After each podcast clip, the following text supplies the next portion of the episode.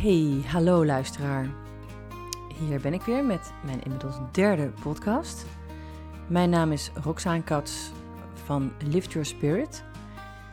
En we gaan het deze podcast hebben over het feit dat we halverwege Dry January, oftewel Joy January zijn.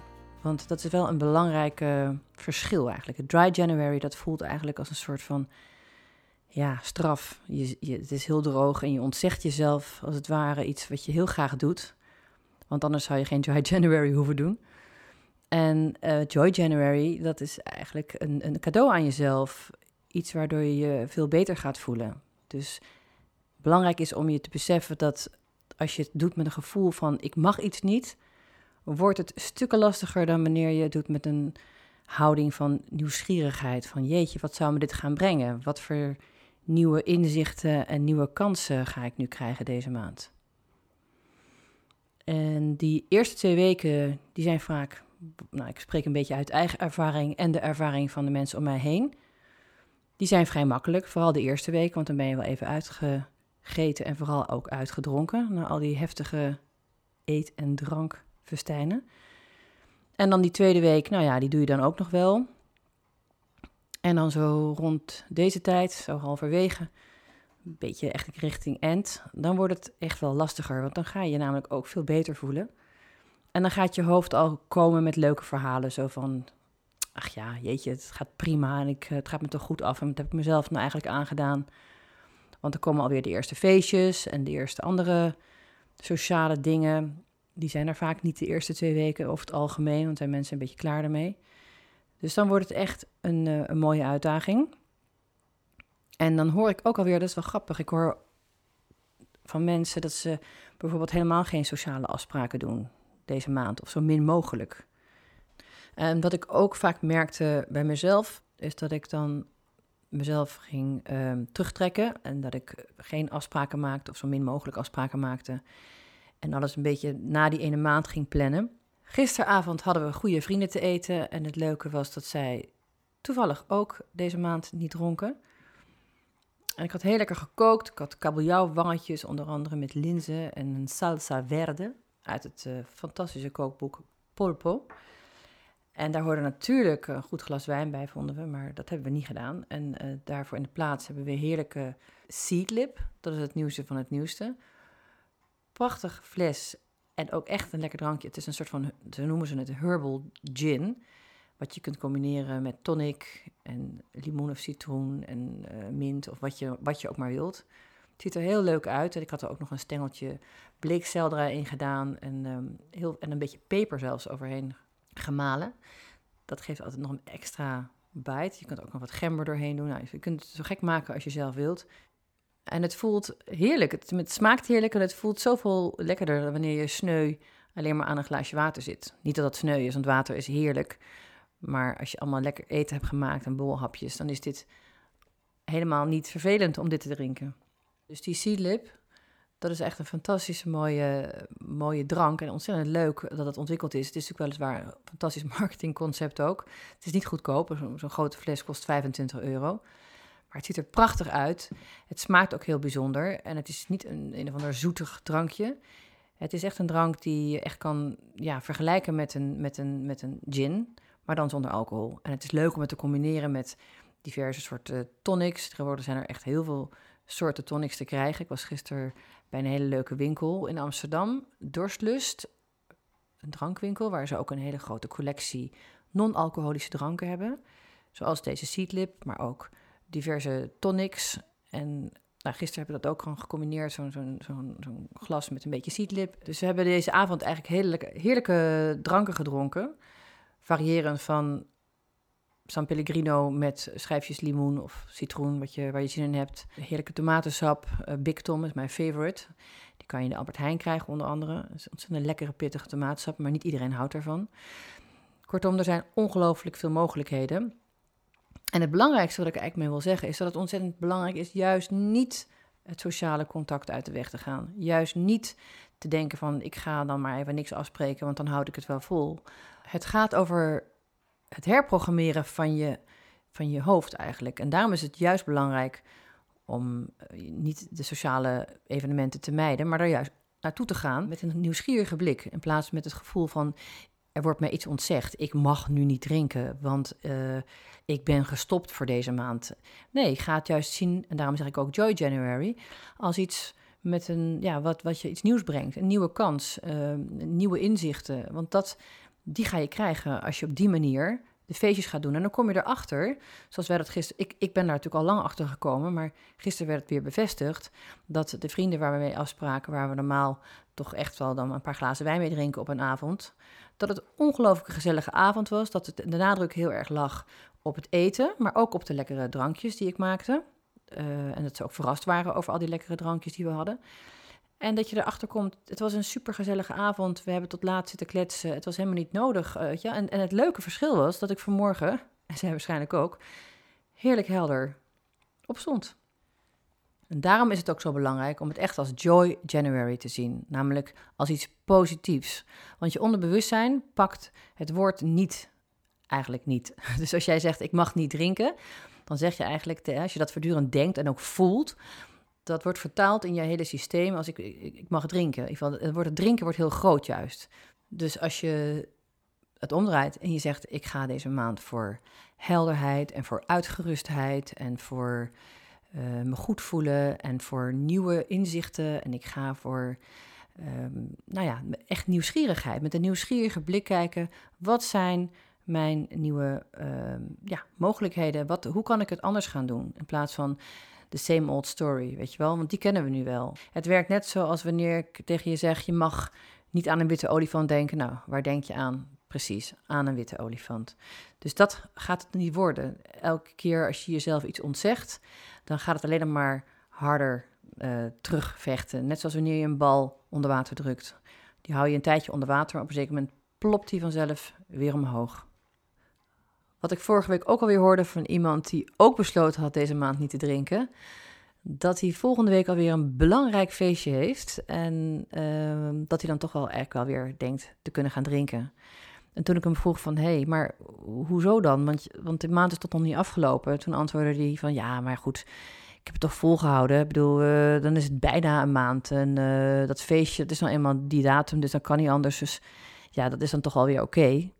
Ja, en dat is weer zo grappig, want ja, een afspraak met jezelf is een afspraak. En als je dan toch gelooft dat je daar weer van af kan wijken, ja, dan, dan heb je toch je afspraak niet gehouden.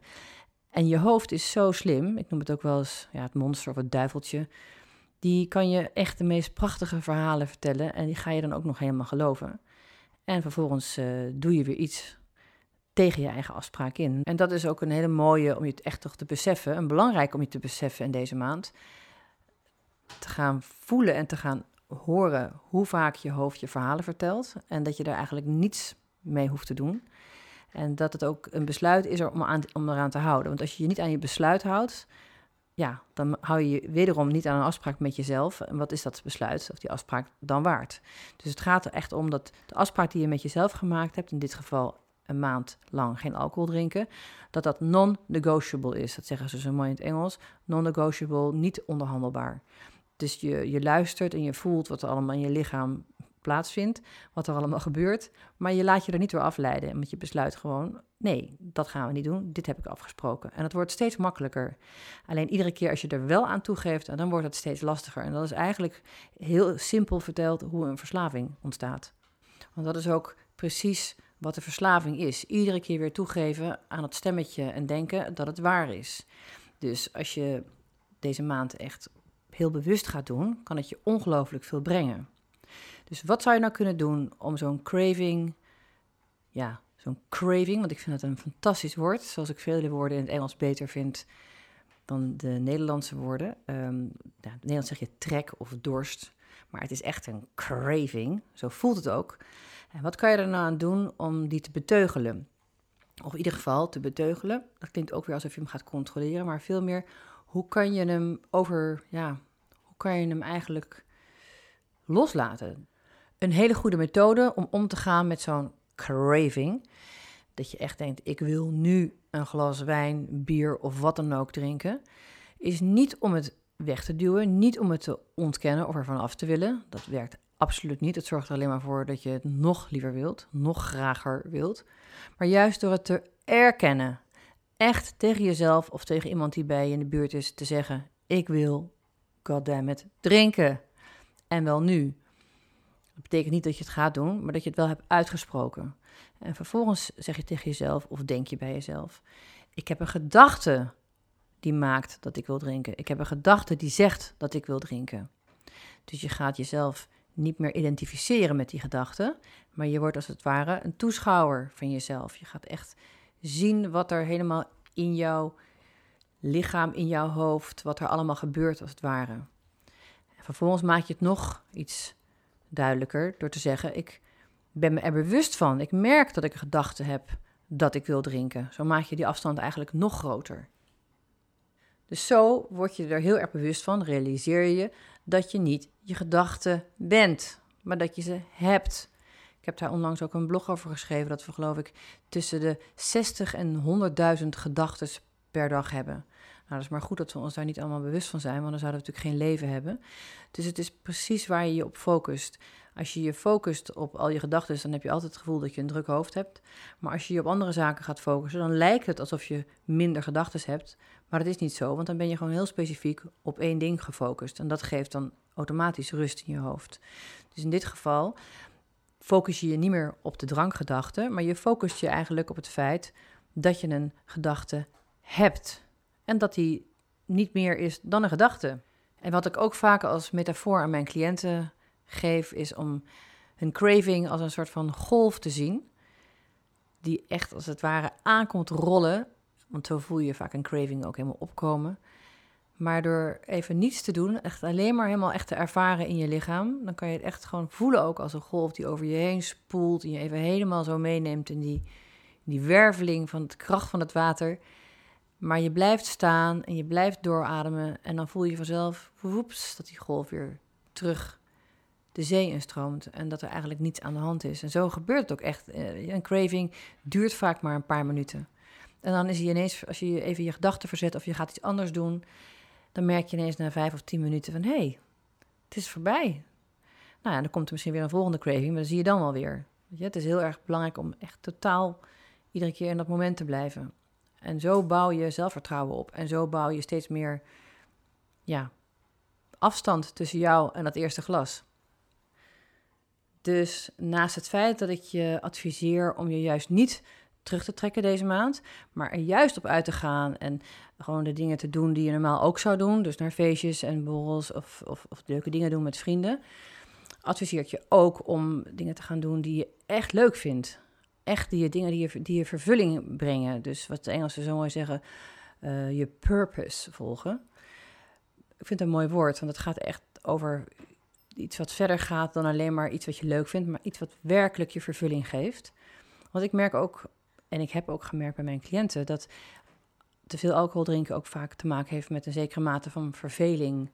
Dus gebruik deze maand om echt te kijken uh, wat je werkelijk leuk vindt. En ook uh, dat je erop gaat letten wanneer je een beetje verveeld raakt. Ga dat boek schrijven wat je al zo lang van plan bent. Ga sporten alleen of met vrienden.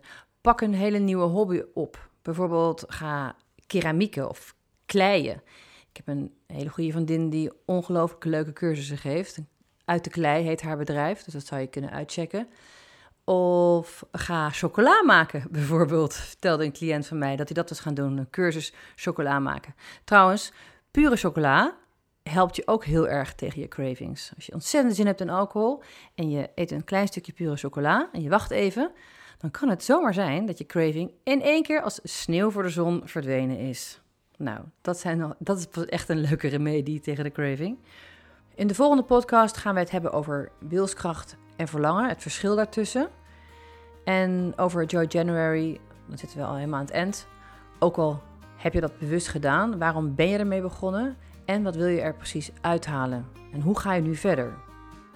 Als je meer inspiratie zoekt, dan kun je naar mijn website gaan www.roxanekats.nl. Roxane met 1 N en Kats met C-A-T-Z. En als je denkt, goh, ik zou wat support kunnen gebruiken en je zou een keer een vrijblijvend gesprek met mij willen voeren, dan kan je mij altijd mailen op mijn mailadres mail, m-a-i-l. Dankjewel voor het luisteren naar mijn derde podcast. En hierbij dank ik mijn producer Alexander Forrest van Forrest Creative.